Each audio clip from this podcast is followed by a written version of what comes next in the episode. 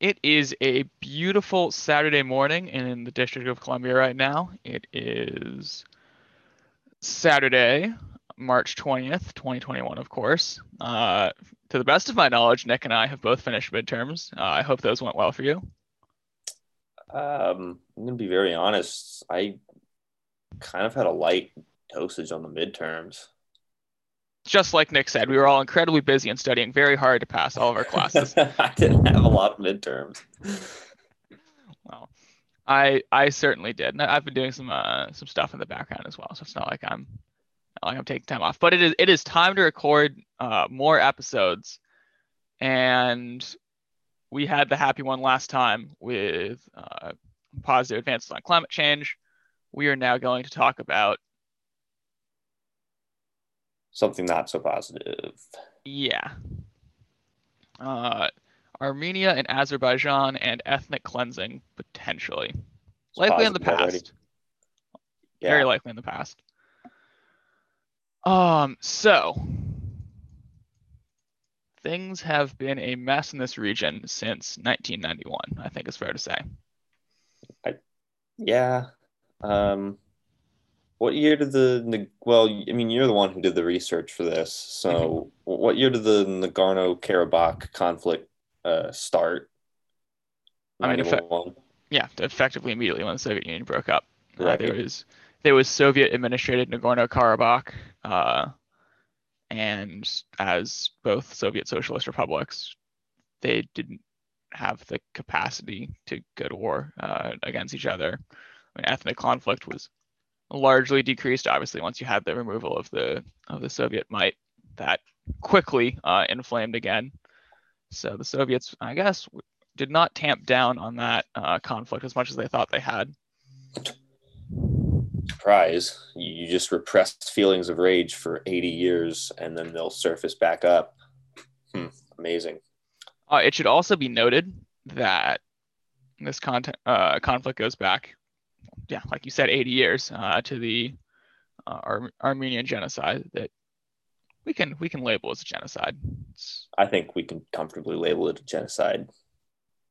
Yes, I mean, you you don't necessarily want to touch on the most contentious and least evidenced uh, aspects of this discussion, but history is history is pretty clear at this point. Yep. All right, so you have the uh, Nagorno-Karabakh being divided into uh, Armenian, Azerbaijani, uh, Christian, Muslim uh, segments. Uh, you then had that brutal war in 1991, where you had the uh, Nagorno-Karabakh forces fighting against Azerbaijan. They were losing until Armenia stepped in. Armenia effectively forced Azerbaijan to sue for peace and then the, the fault lines are basically drawn, and there hadn't been a full scale war until well this recently. time again. Yes. And uh, how many? Out of curiosity, how, how many um how many Azerbaijanis you know were um ethnically cleansed in the was it 90 91 to 94 i believe how long that conflict lasted. Uh, it was not it was not pretty. Uh, let's be very clear there were atrocities on both sides. This was not like no one comes out looking good with this. Yes um um, so the the easy answer I would say is tens of thousands. I can try to find a specific figure, but the yeah, I mean the the moral of the story is that when uh, Armenia won, they raised mosques, uh, set up their own uh, situation, and when Armenia won, or when Azerbaijan won this time, Armenia preemptively did the same. Uh, when, when there were Armenian civilians fleeing areas in Nagorno-Karabakh, they burned down their homes before they left. Uh, I mean, and this time, 30,000 Armenians left uh, Shusha or Shushi, uh, depending on how you, on which side you're on, how you want to call it. The Awful. withdrawal itself was a mess. Uh, so our Armenia and the Karabakh Defense Forces and the Armenian military were effectively integrated at this point. So the, the text of the agreement said that uh, the peacekeeping forces of the Russian Federation shall be deployed concurrently with the withdrawal of Armenian troops. Uh, and then the obvious question is, well, what does concurrently mean and withdrawn to where?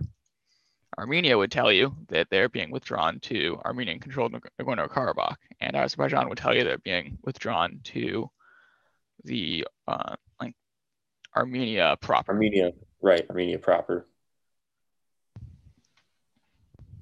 Well, most of Nagorno Karabakh, if I understand it now, is under Arme- uh, not Armenian, Azerbaijani control, I believe.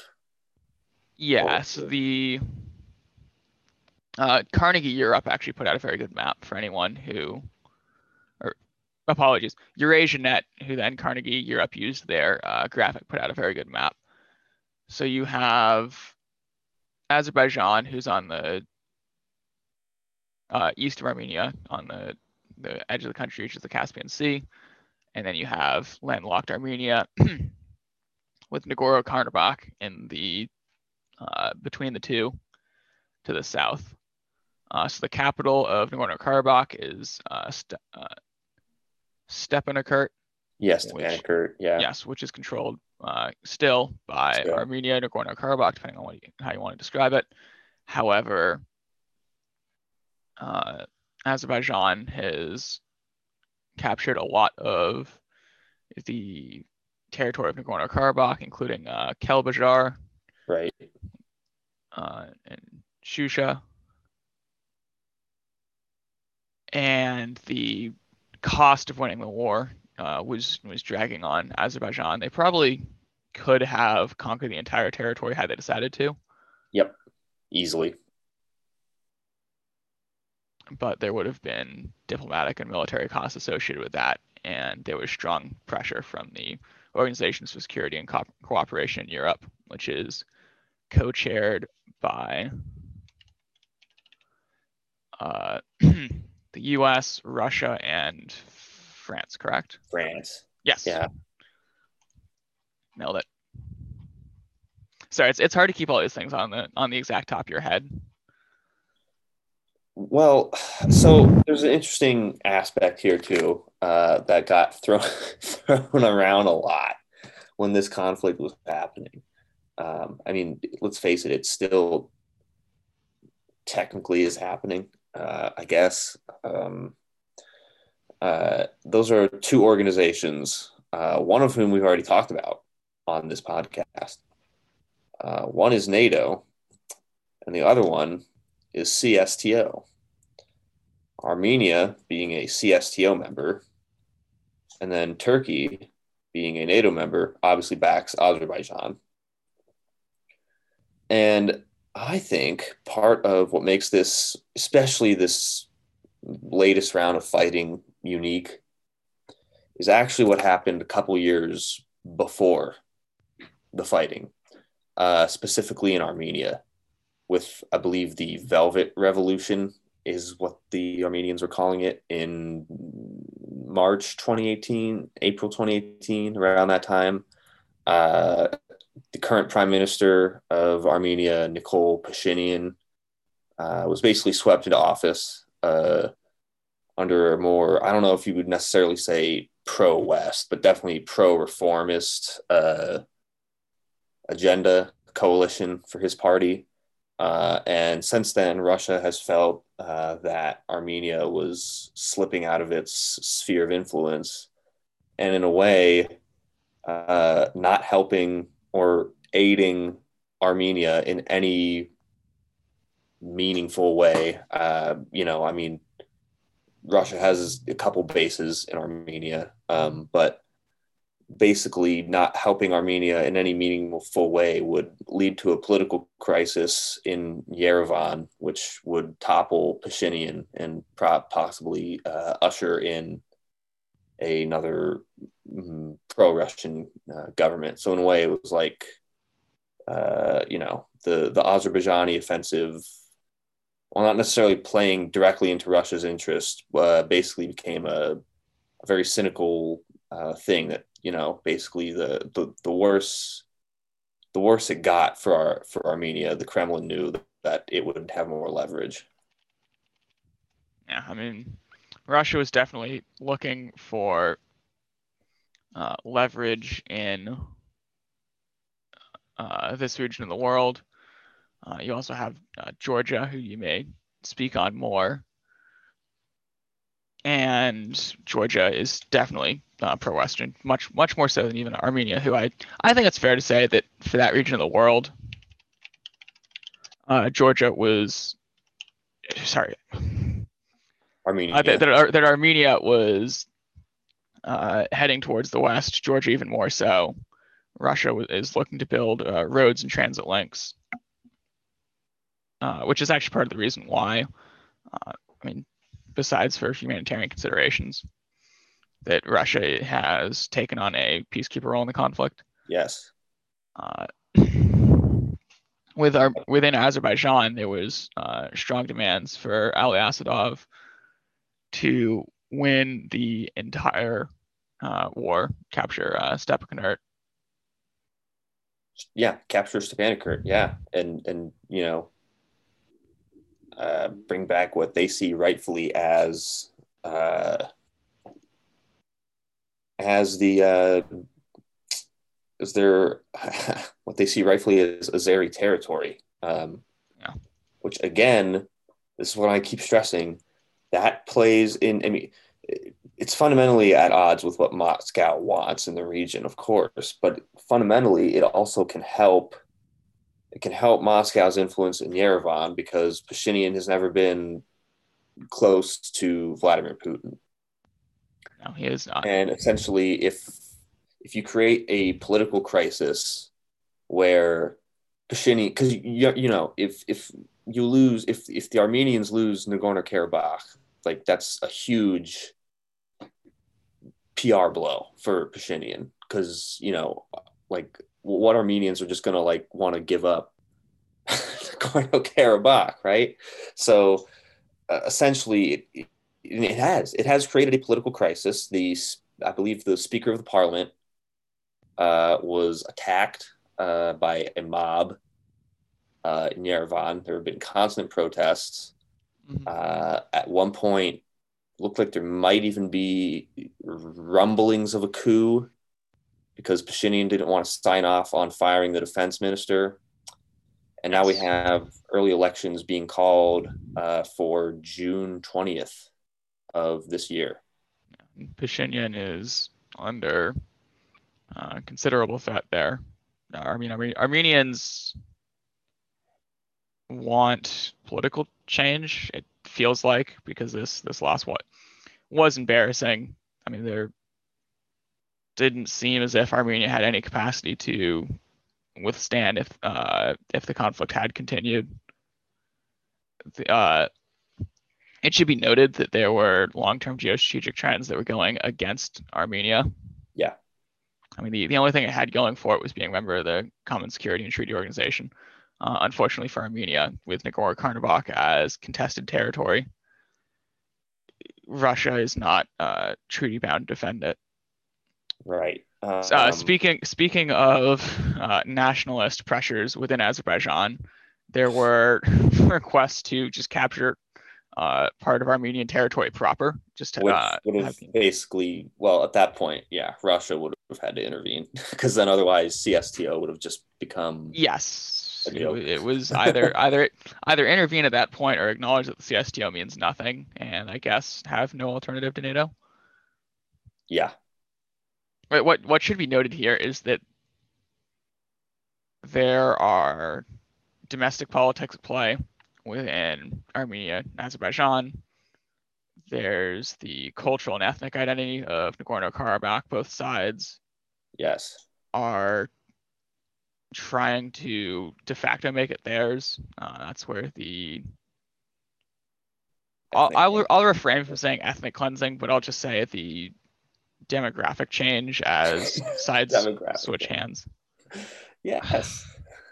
Okay, we, Um, I'll I'll let you speak to that if you'd like. uh, yeah. Uh, well, I was also just going to say that there's pretty much domestic politics at play in all uh, of these countries involved. There's domestic politics in play, like you said, in Armenia and Azerbaijan. There's domestic politics at play in uh, Turkey and Russia. There's domestic politics at play in Georgia. There's domestic pol- politics at play in Iran, which supports, who ironically enough supports uh, uh, Armenia. Uh, there, there's all this going on. Um, and one of the things that that also people have to realize is that essentially what what happens in what happens in Nagorno-Karabakh, especially in terms of domestic politics for the Armenians and the Azeris, will obviously come back to uh, either help politically or hurt politically. And that's going to be more for Armenia than it is for Azerbaijan because, uh, unlike Armenia, Azerbaijan, I don't even know, like, they don't even have contested elections. Um, Yeah, there's a largely symbolic opposition. right. Uh, like, even in countries like Georgia, Turkey, like Armenia, there's elections, and whatever happens possibly in Nagorno Karabakh could affect elections in Russia or Turkey. Even you could even say elections in Russia probably aren't even are, are also shambolic at this point. But the point is, uh, I think there's really there was really only one party that stood to lose uh, from this, uh, and that was uh, that was Armenia. So there was a congruence of factors leading against them, and very few are in their favor, besides the Organization for Security and Cooperation in Europe, Yes, which was able to exert enough influence to end the conflict to keep Azerbaijan from pushing all the way. And now there's that peacekeeping force in place until 2025. And the question remains what happens from there. right. What happens after 2025? Uh, do we know when in 2025 this peacekeeping force is supposed to expire, or is that date not even been set yet? Um, I believe it is five years from the establishment of the peacekeeping force, which is So that would have been yeah, it would have been like November of Ninth. this this past year. So yes, 2020. uh, yeah, I mean, we can also talk about maybe how this is kind of a I don't know, like a beginning of a hybrid. There's also kind of a hybrid information war aspect to this one for sure. Um, you know, uh, obviously in Armenia and Azerbaijan, the narratives are heavily controlled. Uh, so you kind of had to take both sides with what they were saying with a grain of salt. Uh, I remember that a lot. Um, there's also, at one point, the Armenian Ministry of Defense claimed that a Turkish uh, F 15 shot 16. down 16 Yes. shot down a uh, MiG, I forget, it might have been a Sukhoi, I don't know. Uh, but then they just like never released proof of that. Um, there still hasn't been proof of that to this day. Like you'd think by now, basically there was this aspect where, you know, it, it was kind of like what we saw with Russia's uh, annexation of Crimea and maybe even uh, the war in Donbass, where it's just news was kind of made up to try and feed the narrative back home. Um, exactly. Yeah, it was it was interesting for me to watch the the conflict from uh, abroad because yeah, like you had uh, Armenia claiming that Turkey had shot down one of its jets, which it didn't uh, end up providing evidence for. Uh, it did uh, catch uh, Turkish F-16s on the flight line of an Azerbaijani uh, airbase, which then Turkey had to withdraw those uh, after being, you know, caught with their hands in the cookie jar. and did you? So I don't know if you use Facebook or Instagram, but on Instagram more. Instagram, okay. Did you notice uh, on the like comment sections of any post by the U.S. Department of State, uh, Oh, European Union, NATO, NATO, OSCE, Yeah, all the all the replies in the comments, we're Armenian. or Azerbaijani, Yeah, but and Yeah. I and I, I'm I'm not the type of person who that hybrid information warfare would work on, but there was Yeah. certainly a dimension of trying to influence yes. world opinion. Yes, yes, and all of them were accounts that were made within the past. Uh, when did this come? It started in like late September, and all of them were made in like from mid October.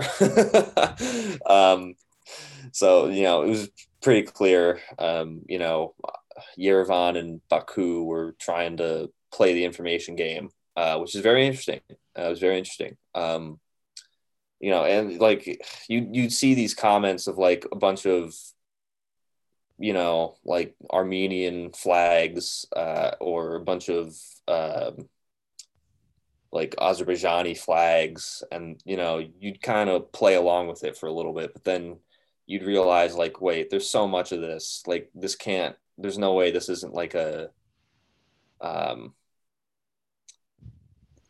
like th- there's no way this isn't you know backed by someone. I mean, there's just there's just no way because there was just there was just so many of them. I remember every comment section you'd go like under NATO's posts, you know, because Turkey's in NATO. Basically, just every comment, even from one like every post, even months from like years before this conflict, th- th- this current conflict even started. Like you'd you'd find just like tons of Armenian flags and stuff like that, uh, and you just kind of tell like this is clearly I'm, I'm sure some of it was legitimate but then a lot of it you could tell. I mean like i said these these accounts are made from like oh they just happened to be made you know from two weeks ago. Like come on. Well, uh, in public opinion seems to be a new front in conflict. yes And I mean, from even from a side to side perspective, uh, Azerbaijani attempts to weaken uh, Armenian morale were not only boosted by the by the facts on the ground, but even like online comment sections. yeah i mean it's it's basically the um the like war essentially um Mhm. you know that uh that that, that goes on uh, online Yeah, some Uh, And do we know it- how many people? Sorry, I don't mean to cut you off, but do we know? You know, we've talked a lot about the geopolitics of this. Russia can choose to back Armenia if it wants. Turkey obviously, def- you know, default sides with Azerbaijan. mhm. Iran sides with Armenia. Georgia's kind of in between and needs to keep good relations with Turkey uh, to be a transit hub. Blah blah blah blah blah. We talked all about this, right? We've talked about the information aspect to the conflict.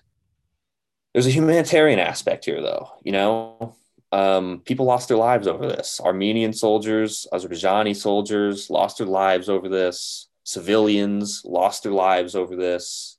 Do we know what what were the estimates for how many lives were lost uh, in this recent, you know, span of violence?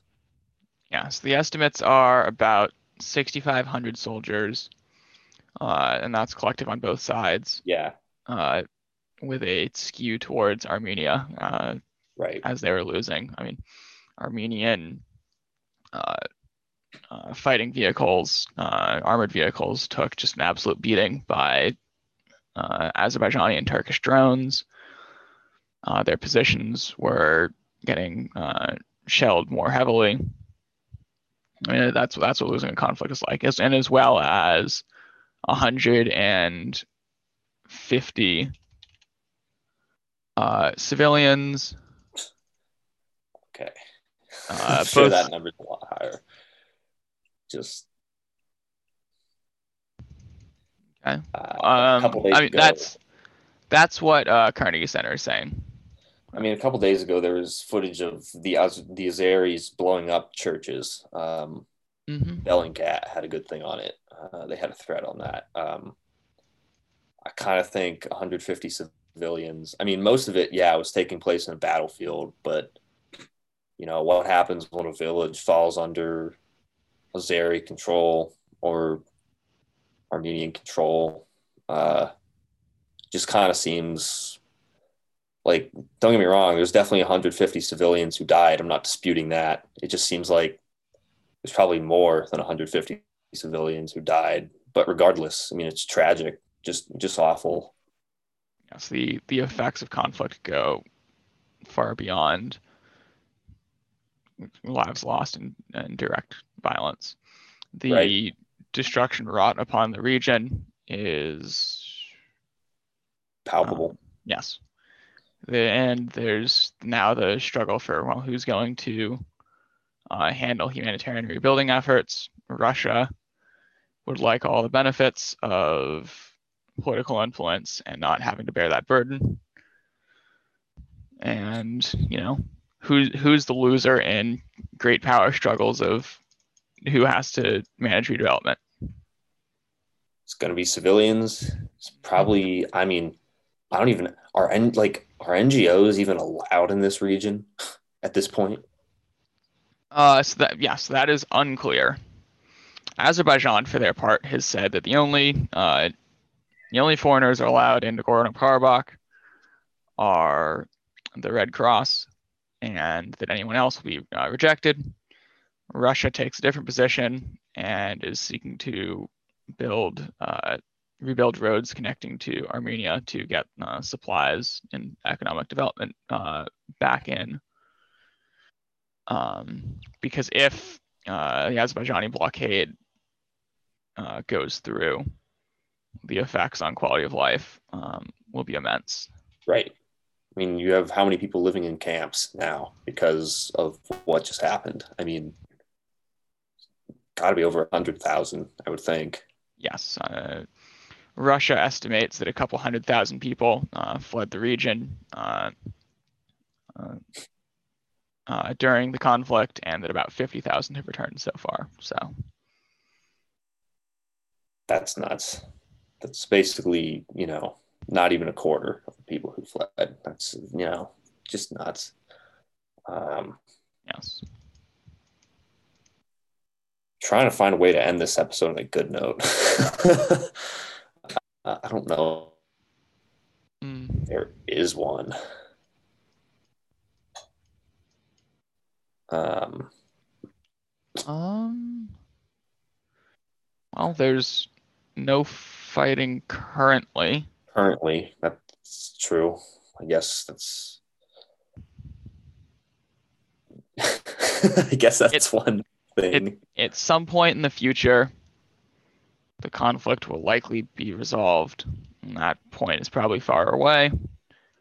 The next hard uh, decision point is 2025, when Azerbaijan and Armenia both have uh, vetoes on whether or not that uh, peacekeeping force continues.